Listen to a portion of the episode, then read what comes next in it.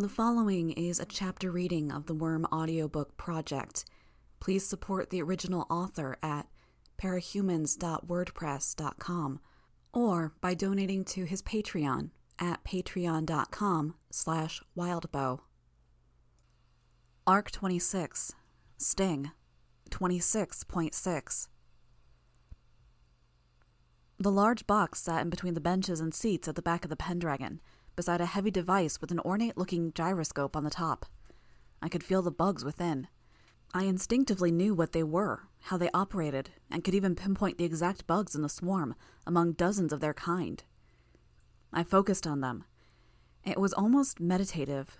I'd taken to focusing more on the conscious uses of my power, so I'd be more aware when I was making unconscious use of it. There was nothing I could do about the fact that my passenger apparently had a hand in how my bugs were controlled, but I was trying to train myself to recognize it when it happened. Rachel was focusing on her dogs in much the same way I was focusing on my bugs, fingers combing through their fur, tracing the lines in their athletic little bodies. Bastards submitted to the touching without complaint or reaction. I could sympathize with Rachel some now. We'd gathered our strike force together from among the people who I was familiar with, and the people who were intact enough to fight, but my relationship to each of these people was iffy at best. Focusing on our minions was easier. Chevalier sat in a seat that put his back to Defiant's chair, so they faced in opposite directions. He was talking in a low voice that didn't cut through the drone of the Pendragon's engine. Defiant responded without taking his eyes off the controls. Revel leaned back her head, back resting against the vibrating outer hull of the Pendragon, eyes closed, lantern in her lap. She looked almost meditative, to the point that I didn't want to disturb her. Tecton and Hoyden were talking in low voices. Both were Protectorate members now, Tecton had passed the reins to Grace, and Hoyden was now the little fish in the big pond. I didn't want to interject. Parian and Foil were holding hands, sitting with their arms pressed together, heads leaning to either side so that Foil's temple sat against the top of Parian's head. Even now, it was hard to think of them as undersiders. Lots of mixed feelings in the background there. I'd turned Parian onto this path, and in the doing, I'd done the same for Foil, for Flechette. There was a crash, and the Pendragon shifted, almost veering into a dive. Defiant corrected the course. Passing over the wall, one clinging to the top of the ship. Revel stirred. Do you want me to fly out? I can escort us in. No, the Pendragon is built to take a beating. We're more secure with the ramp closed and everything sealed off. Hold tight. This is going to get worse before it gets better. There was another crash. I debated sending my bugs outside, then rethought it no use, for much the same reason sending Revel out wasn't going to change things.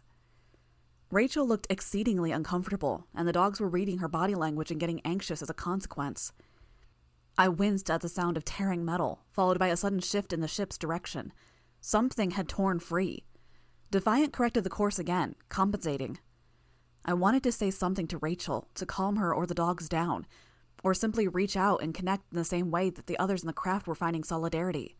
The problem was, I wasn't sure what to say. We'd separated, had walked different paths, and I'd betrayed her on a level. I'd led her to believe she had a friend in me, and then I'd walked away. She met my eyes, scratched Bastard on the top of his head, then asked, What? You're okay? Yep, she said. She didn't look okay. She stroked two different dogs, but I almost felt like the gesture was more for her sake than for the dog's. Not right now, just in general. Are you okay in general, living on the other world? Yep, she said. I sighed, turning my attention back to the box. I'm hoping my dogs are okay, she said, staring down at the metal floor. Been a while since I've been away from them like this.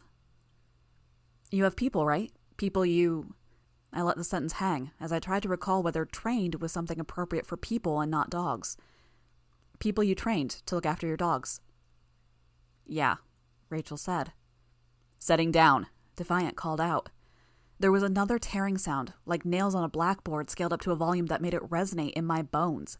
Maybe the worst sound I'd ever heard. Just that thought brought back recollections. The dull, faint sound of an old doctor's body hitting the ground after Mannequin cut her throat my dad's voice crying my name, sounding very distant despite the fact that he was right next to me in the moments before I killed Alexandria and Director Tagg. The non sounds Brian had made as he'd opened his mouth, noises so quiet they weren't even whispers, as he hung in the refrigerator, post bone saw, pre second trigger event. No, there were worse sounds than the screech of metal tearing, sounds I'd barely registered at the time, but nonetheless sounds that haunted me. Tattletale sent some old guy to teach us how to butcher the bison, Rachel said. None of the others are any good at it, and it's harder without the dogs there to help haul it off the ground by its back legs. The Pendragon sat down. Taking off would be harder than landing was, Defiant said. He didn't flinch as a creature pounced on the glass of the ship's windshield. A heartbeat later, something hit the outside of the craft. Something big. The thing on top that was tearing at the metal struck again, no doubt peeling away at an armor panel. And I'm thinking they're probably getting hungry, fucking up good meat, not carving out the fatty bits. Or they aren't getting all the blood out. You have to cut deep to bleed the motherfuckers. Distracted by the landing, some of the junior heroes were paying attention to Rachel now. What the hell is she talking about? Hoyden asked. Don't worry about it, I said. Then I glanced at Rachel. Either of you. Rachel, they're going to manage fine. They're going to manage, she said. Defiant was already out of his seat. He had approached the device he'd placed next to my box and managed to get it going just as Rachel finished speaking. Every monitor in the Pendragon's cabin flared to life.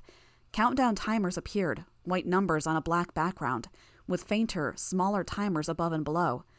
I knew they would be the maximum and minimum times. The one in the middle was only an estimate. The craft was struck again, and a dent in the outer wall nearly knocked Tecton from his feet. Everyone reached for something to hold on to, as the Pendragon nearly tipped over onto its side. The dogs barked at the disturbance. There are force field generators, Defiant said, but they take time to recharge. We'll hold out for as long as we can before using it, waiting until they're more numerous and our options are limited. Four minutes, Tecton observed, looking at the monitors. We. I think so, Defiant said. Plus or minus one minute and 30 seconds. The force field generator is housed in the underside of the aircraft to provide stronger defenses from below. It'll last after the walls come down. Defensive positions, Chevalier said. Protecting the decoder is priority, Defiant said. We stood from our seats, backing towards the center of the craft, the decoder and my box of bugs at our center. I reached back and opened the box, letting the bugs flow out. Without my even asking, Defiant opened the ramp at the back of Fraction. Like a flower blossoming, slowly at first, then with increasing speed, I could feel my awareness expanding. I could feel the outside of the ship, the creatures that were gathering in ever increasing numbers, every shape and size imaginable. Three were making good headway against us. I could identify the same creature, I was pretty sure, that had been pummeling the wall at the outer perimeter of Ellisburg. It was quadruped, and it moved with a surprising slowness as it paced away from us. Strands of fur longer than I was tall hung off it, and its head was one armored plate with eye holes, the edges flaring out and away from its head at the sides and back, allowing its long, pointed ears to freely move behind the plate. It lowered its head in the direction of the craft and tested the ground with one scuff of a spike studded hoof against the pavement. I sent bugs to attack its eyes, driving them into its ear canals in hopes of distorting its sense of direction. It aborted the charge to shake its head violently. Possible incoming right in front of you, Tecton. Any second now. Right, he said. He held his ground. Might be worth moving, I said. He looked back at me. Aren't we supposed to defend a decoder? Switch, Chevalier said, with no elaboration. Tecton hurried to take up Chevalier's position toward the nose of the craft, while Chevalier lowered his cannon blade in the direction of the bulge in the wall. There were two more creatures that were gouging the hull. One used oversized claws to pry at metal plates, another was drooling acid onto the roof. I could sense the round headed, bald girl from earlier as well.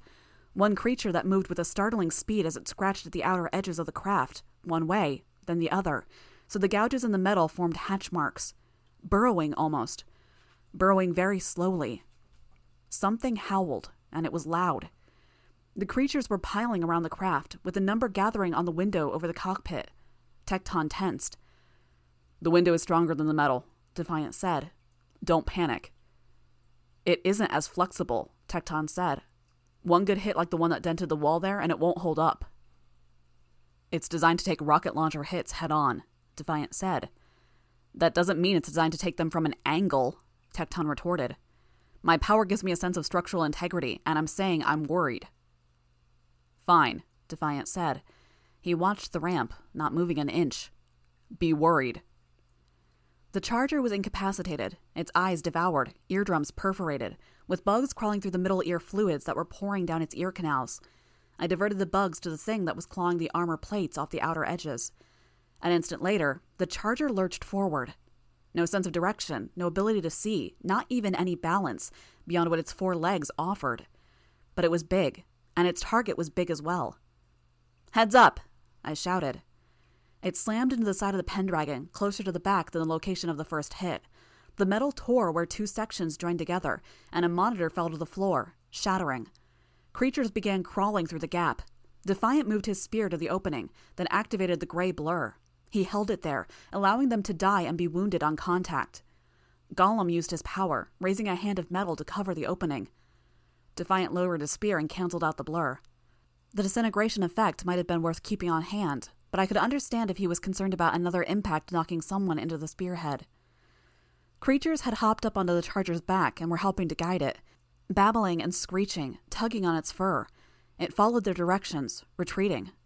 I directed my bugs to attack, stinging and biting each of them on the same general side.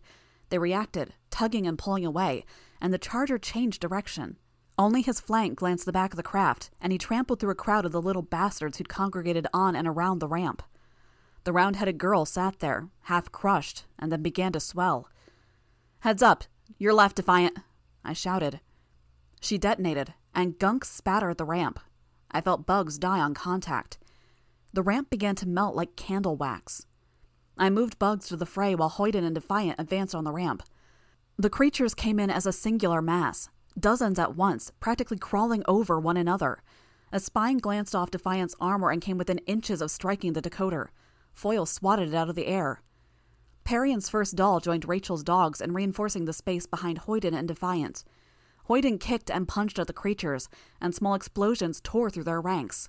One punch, two or three creatures dead. One landed on her, claws extended, and then promptly flew away as another detonation of flame and smoke flared from the point of contact. She was barely scratched. If those claws were poisonous, though. Still, she made for a competent front line, beside Defiant and his disintegrating spear. Every movement of the spear was as precise as Hoyden's explosions were erratic. The blur effect cut through the enemy like butter, and in the rare occasions where the target did slip away or dodge the attack, Defiant followed up with jolts of electricity and darts. The charger steered around and began to pick up speed. Chev, incoming! I tried to distract the charger again, targeting the riders, but it didn't work. This time, they pulled in different directions or simply dropped off. It continued on course.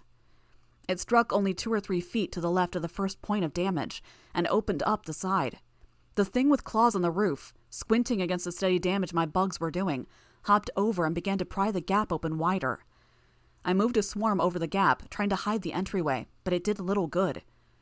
Both Parian and Rachel shifted position to defend the opening. Golem began trying to patch it up. Careful, Defiant warned, glancing over one shoulder. Too much extra weight and we won't be able to take off. Containment foam instead. The perils of physics defying powers. Golem and Rachel both broke the laws of conservation of mass, and now we risked paying for that. The dragon's teeth stepped forward to take over. I could see the charger turning around. One creature was on its back, a heavily armored thing that had hard, multifaceted eyes like an insect. My own bugs couldn't damage the orbs. It cheered in a high voice, urging the charger on, with some English words peppered in the midst of its gibbering. One more minute to go. If we were lucky, it could open any second. If we were unlucky, it would take two and a half minutes. Two crawled in through the crack in the side, clinging to the ceiling as they made their way in through the cloud of bugs. I pointed and Foil slashed at them with her rapier. Tecton squashed another with his pile driver. Over where another of the creatures had been trying to burrow into the side, a creature pushed it aside and spat. The effect was the same as the exploding bubblehead girl from earlier, if less dramatic.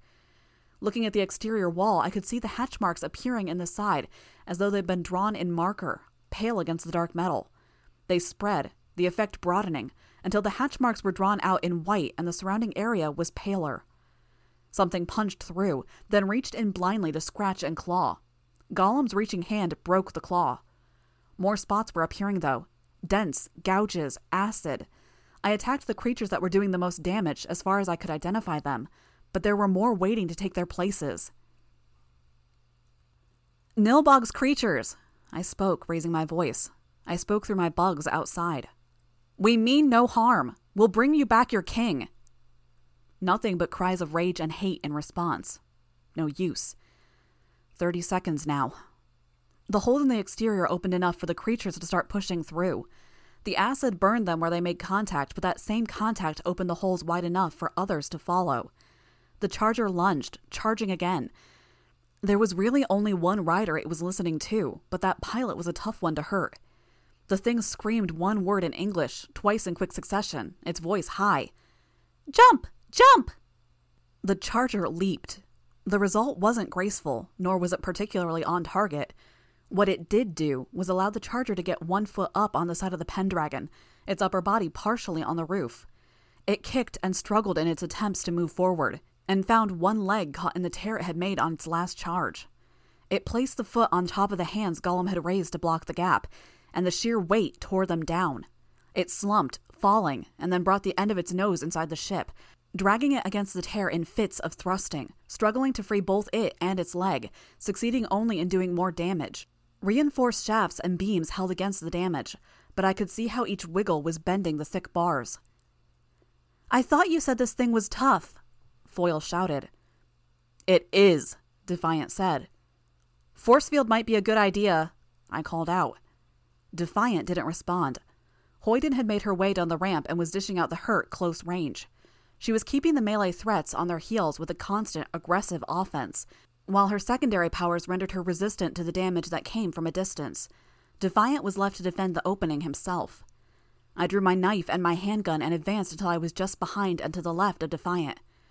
He shifted position a fraction, allowing for the extra assistance. Who knew we'd get to this point, Armsmaster? I thought. Fighting side by side. I used my knife to impale one creature in the neck, then kicked it back down the half ruined ramp. Two of the countdown clocks had hit zero. One clock remained, the high end of Defiant's estimation on the decoder's progress. One minute, I said. Maybe, Defiant said. Maybe? We took the time this past year to find Dodge's old exit points, talking to ex customers of the. He stopped, grunting as he swept the spear at one persistent spine spitter. Toy Box Group. Used it to get the readings, test the decoder, but this portal has different metrics, updated technology, more recent tech.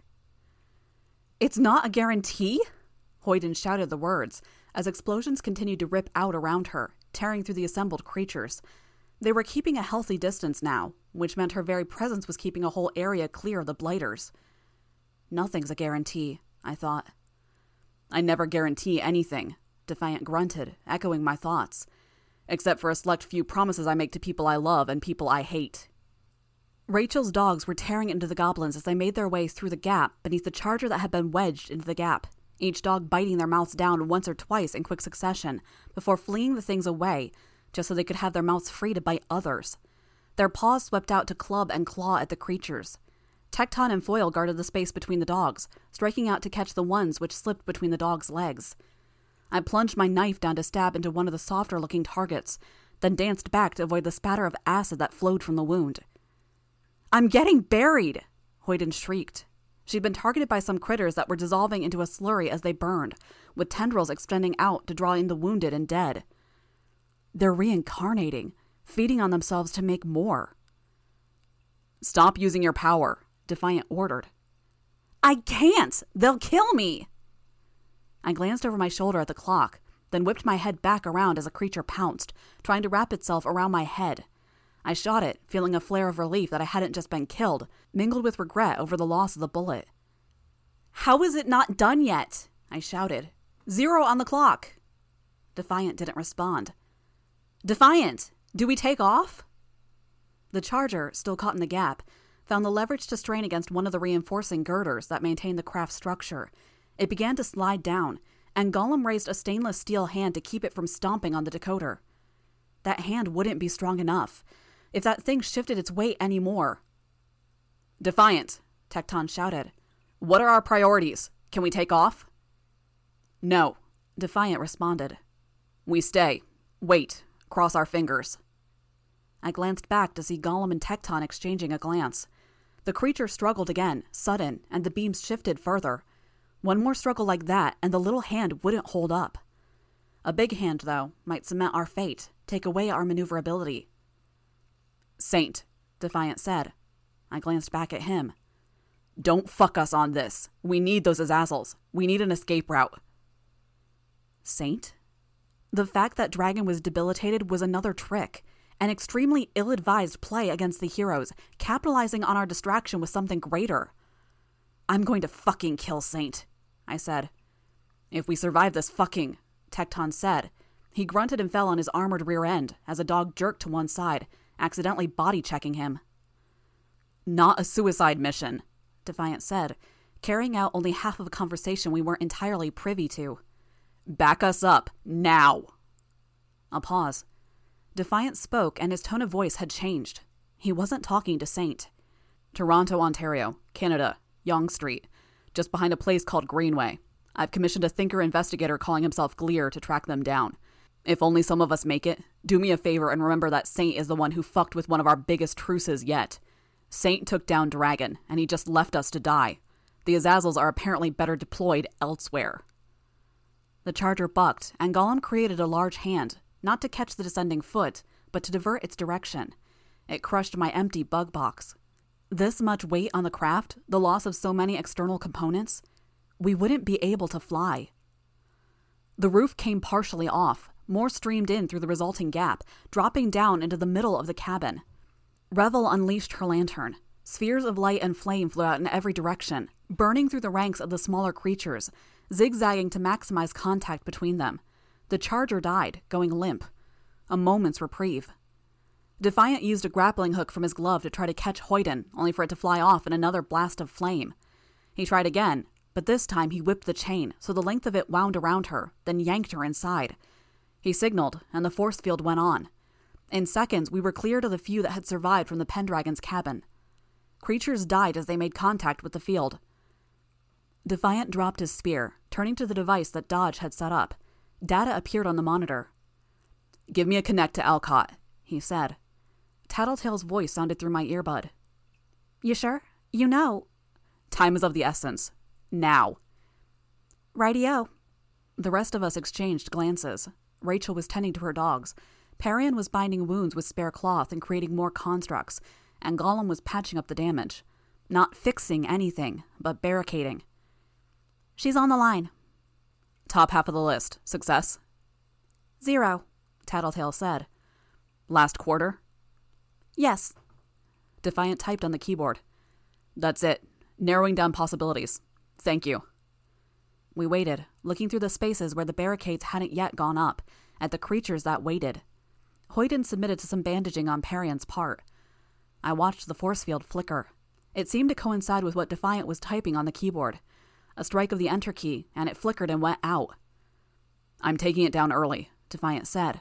We need the power. Barely a minute. The creatures approached hesitantly, then broke into a run. I could see the dogs tense. Back up, Defiant said. Now, huddle. We did, swiftly retreating until we were clustered around the center of the cabin, shoulder to shoulder, our backs to the device. My bugs filled the gaps. The creatures, in turn, gibbered, squealed, screeched, and roared. They howled and stomped and drummed fists on chests. Impacts made Golem's hands bend, and I could hear a dozen points where they were grabbing at the plates of metal and straining to bend and peel them that horrible sound in innumerable places around the craft. And then silence, darkness. Air rushed around us, equalizing throughout the vast, empty space. Out of the frying pan and into the fire, I thought. We broke the huddle, our headlights and flashlights going on. Rachel's dogs could be seen in the darkness, their eyes glowing red and orange in the reflected light. It seems we have company, Jack said. I could see the others startle. No, I'm not standing next to you. Borrowing Screamer's power to broadcast, to have a little chat. No, couldn't afford to listen to him. If any of us were problematic, or if it was someone listening in, anything he said could be a catalyst for the end of the world.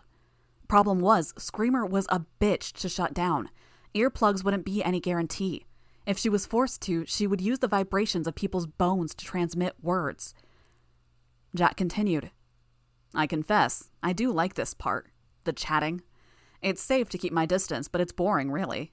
You challenge somebody, pit mind against mind, but how much do you truly get to know them? Move, I said. Fan out. Find Screamer as soon as possible. My bugs float out in advance of the group. This, the conversation, is what turns a mindless killing spree into something more an art. Bonesaw is fond of telling me that true art speaks for itself, but really, there needs to be a relationship between the artist and the audience, if only because there's a lot of idiots out there. Some people need it spelled out for them. Hi, Theodore. Golem clenched his fists. The area was vast and empty. Every surface was granite, rough, but not so much that it would be painful to walk on with bare feet.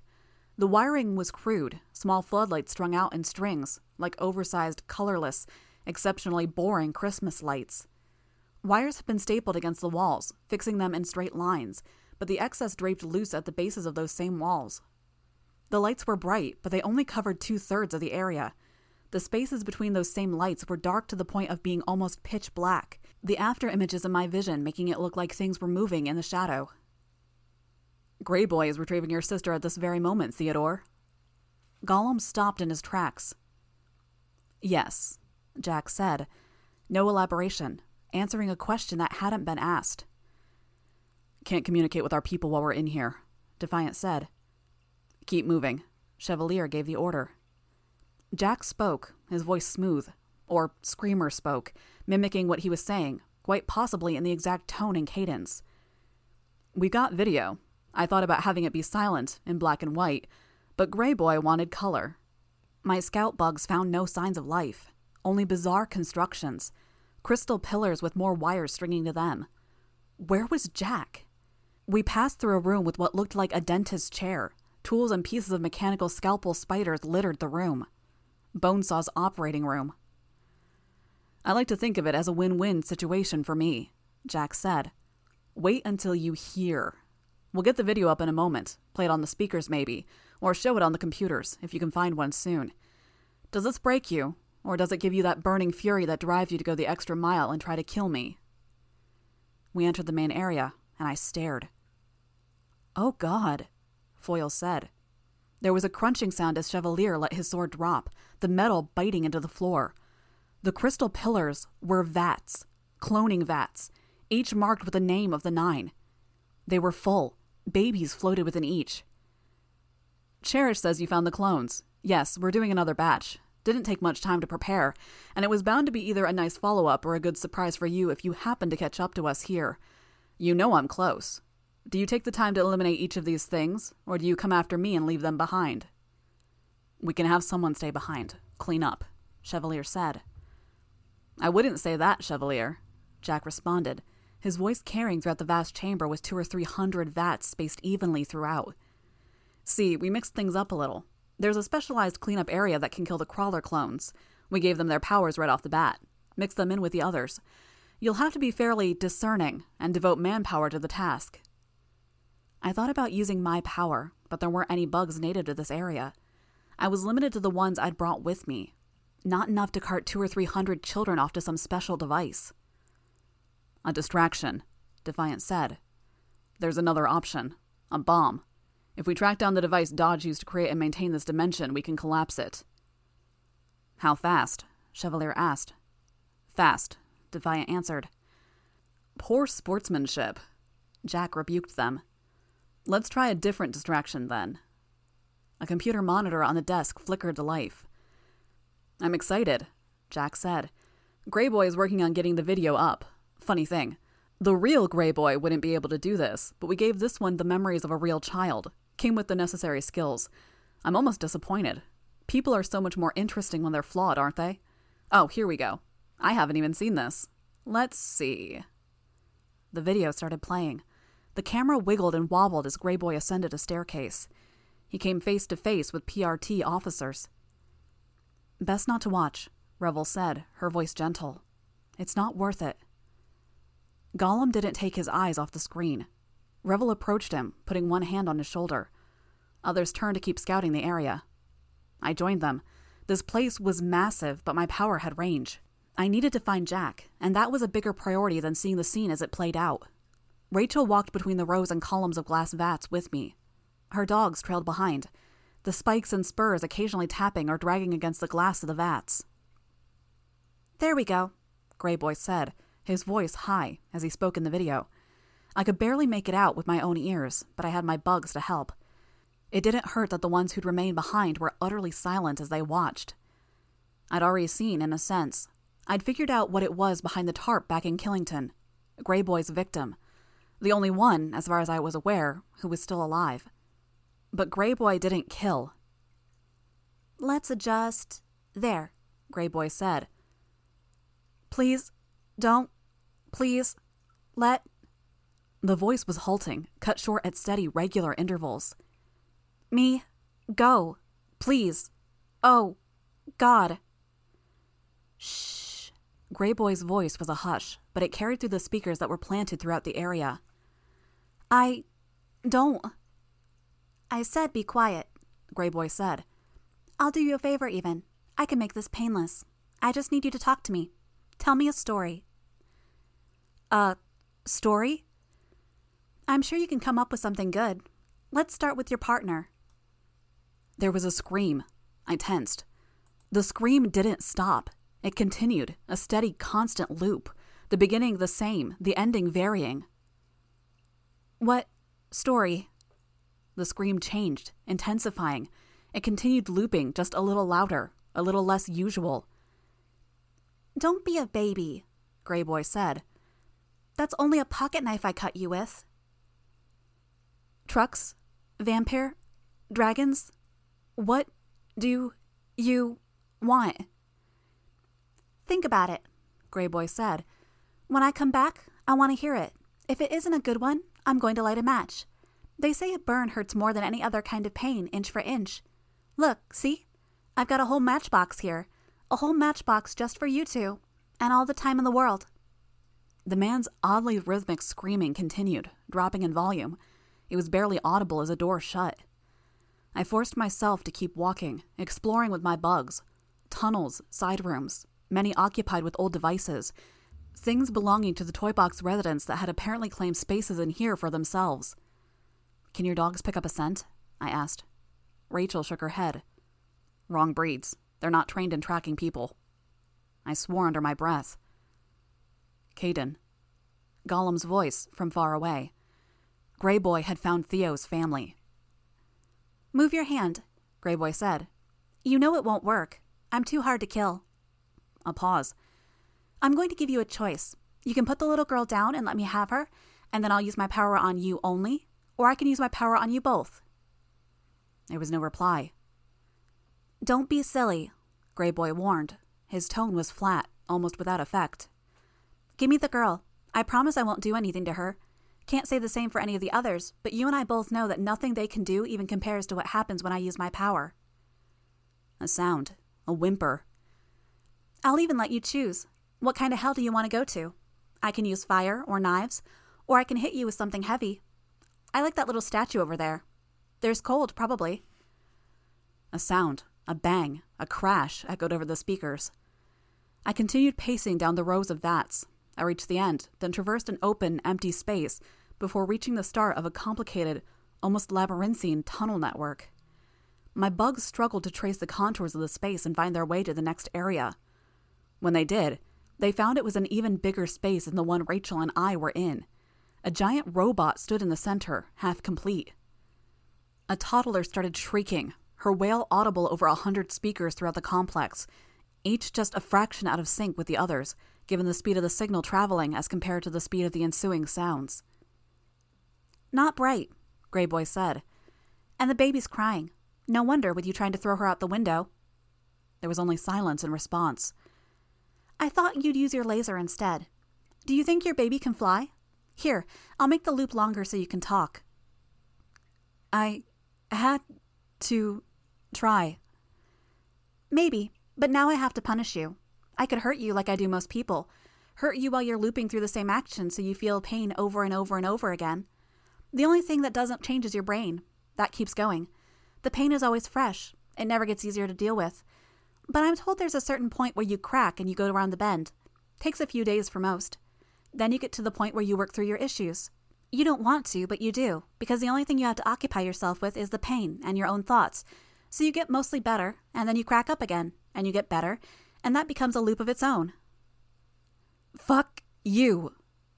Until well after the sun goes out, they think, Greyboy said. Speed of thought. Can't turn it off unless I'm using it on myself, and I don't think anyone's immune. Bat stirred. But I do that to everyone I use my power on. Like a snap of the fingers, just like that. And anyone around me is caught in a loop. What kind of special punishment could I give you, murder mommy? There was no reply. The child continued to cry. Who's this one? The woman? Greyboy asked. No answer? How about now? There was a pause. Most scream when you stab them. Oh well, maybe this one? I changed direction, walking along the wall to get a sense of the greater complex. There was no way to check the area at the foot of the giant robot without navigating the labyrinth. My range wasn't that long. Nope. And this one. A scream. There we go. Crusader. I've decided, Murder Mommy. I won't do anything to you for now. I'll let you wonder what the others did to your little girl. Then, maybe, if she's still alive, I'll bring her back to you and I'll use my power on her while you watch. Maybe a week from now, maybe a month, maybe years. Decades, even. A hundred years. They have cryogenics and brain scans and cloning vets and more. We could show up a thousand years from now just to say hi to you. No. You lose track of time like that, standing there. But maybe if you keep yourself sane, you'll be able to offer advice so it won't be so unbearable, so you can converse and tell stories and keep each other happy. Maybe, if you keep it together enough, you can convince me to let her go. I'll give you a 1 in 20 chance. No. Tell her to listen to me, to obey me. You know what happens if she doesn't. Convince her. Aster, do what he says. Good. You hear that, Aster? Good. Come back. Her voice was quieter, almost drowned out by Aster's wailing. A door shut, the speakers echoing the sound all throughout the complex. The rhythmic screaming of the PRT officer grew louder. Sit, Greyboy's high voice sounded. Don't run, little girl. Listen to me like Mommy said. The man's screaming grew louder still. So whiny. I just cut up his face. So, tell me a story? Silence. Okay. A sound of a match being struck. We were briefed on Jack. We don't know how he ends the world. We're supposed to implement quarantine. I stopped in my tracks. He talks to someone and catalyze is something. The PRT officer had been asked to weigh an eternity of torment against the lives of billions, and she'd chosen the selfish option. Every major group helping teams defeat Jack, Cauldron, Thanda, PRT, Protector, Et, Wards, Brockton Bay villains, Mord Nog, Irregulars, Faultline, Triumvirate. We just lost our last major advantage in determining how this could play out. Jack was getting everything. He was a wiki walk away from getting details on everyone who was arrayed against his new Slaughterhouse Nine. I could sense the others as they moved through the complex. I beckoned Rachel and her dogs, then mounted up. I kicked the dog into motion. Others, I can't recall. They are keeping powerful people away from Jack to avoid catalyzing. They are employing strike teams to take down smaller groups. And you're here because?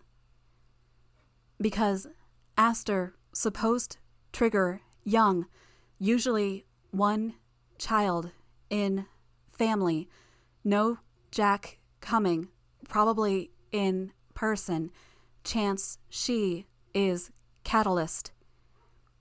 There's a lot of people who could be the catalyst, Greyboy said. You'll drive yourself crazy trying to cover all the bases. Low chance, but still chance. Thought we could protect with night, fog, purity, crusader. Well, Greyboy said, that was boring. I wanted a story with neat monsters. I gave serious consideration to switching the earbuds to a setting that would make them serve as earplugs. I made myself keep listening as the screaming started, keeping my ears peeled for clues. My swarm sense, at the same time, was searching more of the area. I brought bugs to me, then sent them off into new corridors as I reached them. Too few bugs in this entire place. No moisture to feed them, no food sources. Only a scant few that had no doubt been brought in accidentally. I thought the story was interesting, Jack said, his voice sounding as though he were speaking in my ear. See, I had a plan in mind, but now I'm rethinking it. If I'm supposed to be the catalyst, then it can't be any of the others. Bonesaw would get the credit for any plagues or clone armies that were deployed, even if I gave the order. I grit my teeth. But if the effect is broad, well, giving the order could be a part of it. Our Harbinger has been giving us some very good advice, talking about critical places to strike. What happens if we attack certain targets? The world teeters on the brink of falling to the Endbringers. Divide my remaining soldiers and attack key points in the infrastructure, and maybe that's game over for humanity. Here, a voice over the comms. Or Screamer fucking with our heads. Verify. I spoke over the comms. Nobody called back to verify. A sign I was on the right track? I kicked the dog to drive him to move faster. Or, if Greyboy uses his power on Scion, perhaps, we could assassinate some key figures. Win win because we either deliver a critical blow, or we might run into the right person to bring about the end of the world. So many possibilities, really. I could sense them. Easily 200 of the nine, accompanied by a mess of Nilbog's creations, hooked up to Bonesaw's control frames. Nilbog hung on the wall above the group, limbs splayed, tubes feeding into him as blobs dropped down and were captured by a small army of mechanical soldiers. I closed my eyes for a moment. A trick? No. Two years of emotion caught up with me in a single instant. I felt fear grip me, anxiety seizing my entire body, adrenaline flooding through my body. Yet, when I spoke, my voice was calm. Weaver here. I'm using my first priority passphrase Danny and the Rose.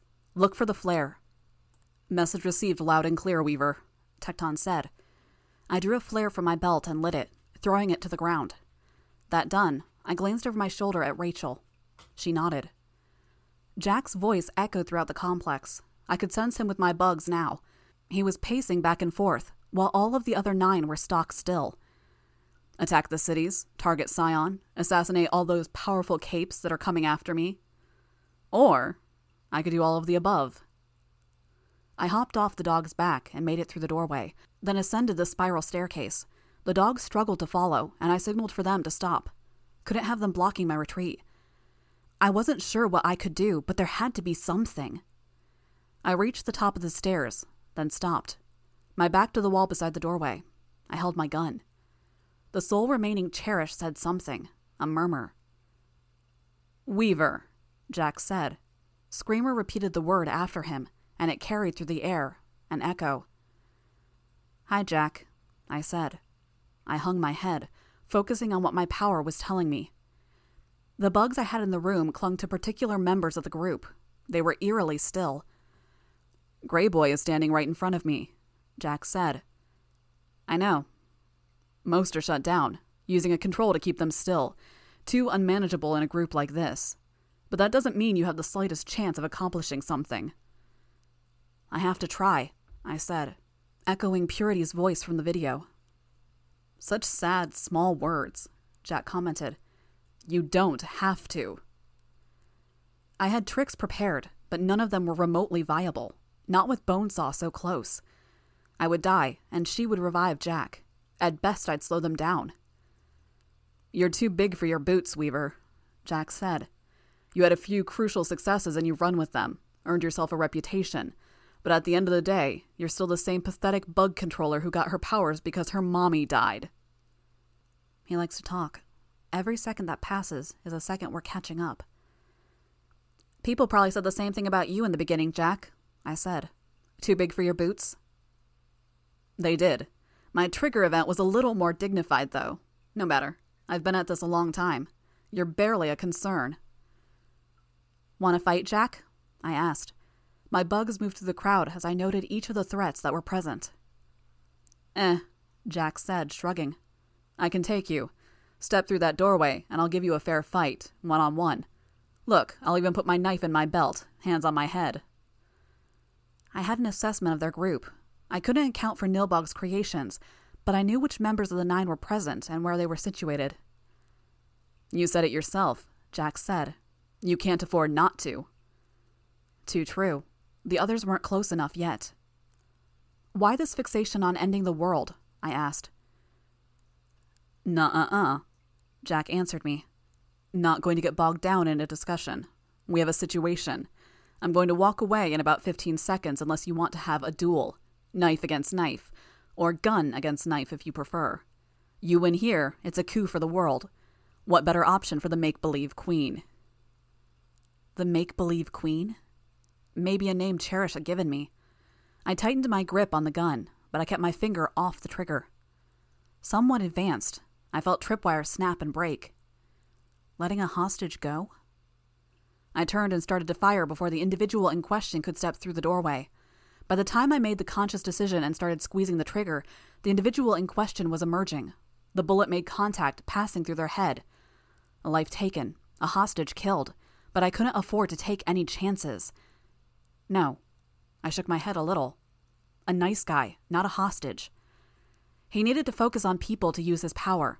That focus was far weaker if he couldn't see someone. My voice would be another vector, as well as knowing my location. That was impolite. Jack said. No tricks. I could send Siberian after you, he said. She wouldn't even have to kill you, just hold you still. Bonesaw and Greyboy would have worlds of fun. Remember what we did to your team leader? Imagine the eternity of pain Greyboy could deliver after our Bonesaw has given you more nerve endings to work with. You could, I said. The others were getting closer, reaching the foot of the stairs. Cherish spoke. The others are here, Jack. Then your time is up, Weaver. I hope you don't regret your hesitation. I wouldn't. I drew in a deep breath, waiting for the second Jack turned, then stepped into the doorway. Then I opened fire. I'd first run into the scenario when I went up against Mannequin, before running up against Glory Girl. The first time I shot a gun, I hit my target. Now, I had a better idea of why. Having bugs over the entire area, I had a sense of the area, of the topography, of where everything was. It wasn't perfect, but it was an advantage. Something to help aim the shot, to help give me a sense of the path the bullet would travel. It was like being able to reach out with my arm in a perfectly straight line, touch my target, then aim along the line. The same effect I'd granted Foil so she could snipe Tyrant. The sole remaining Siberian moved to Jack's side before I could pull the trigger. I wasn't aiming for Jack. It wasn't even a consideration. Like he said, he had Greyboy with him. The second I stepped into their sight, I was a goner. My bullet took Cherish in the head. Another bullet struck Screamer. I hesitated. Then I shot Aster, who was held in Hatchetface's arms. Manton. No, too dangerous. Greyboy was moving, trying to get a better vantage point. I turned, activating my flight pack for a boost of speed. The Siberian broke away from Jack, giving chase. Crawlers advanced only a pace behind. In that same moment, I drew out more lines, giving the signal. Revel and Foil both opened fire, their energy orbs and bolts tearing through the walls and into the ranks and file of the Slaughterhouse Nine. No, Jack ordered. Siberian, with us. The remotes are programmed? Yeah, Bonesaw reported. We go. Divide into groups, one major target each. Jack quickly sorted them out, his Siberian touching him, Manton, and Bonesaw, as the bolts and orbs continued to tear through his crowd. One or two dead every second. And then they separated into groups. Bonesaw paused, then broke away, joining her crowd before hitting the remote. They disappeared. Another group gone. Then the remaining three disappeared all at once. I collapsed on my hands and knees as I reached the bottom of the staircase. The others that had managed to reach our location stood over me. They're gone, I said, panting not from exertion, but the sheer panic of what I'd done. We give chase, Chevalier said. He looked at Defiant. Can we? We can if there's a computer. Defiant responded. I only nodded. Good, Defiant said. I looked up as Golem approached, Revel beside him. Aster's dead, I said. He went very still. I'm sorry, I said. Did you? He started, then he stopped, staring down at me. Never mind. Sorry for asking, he said. Whatever happened, it's for the best. He didn't sound like he believed it. He didn't sound confident in the least. It's for the best, I thought, as Golem joined Chevalier and Defiant in heading up the stairs. Can you tell me the order they went off? Defiant asked. I nodded. Good. Then I think we can figure out which went where. We can eliminate this place as an escape route. Which meant we knew which way Jack had gone, and he couldn't run anymore. Final encounter.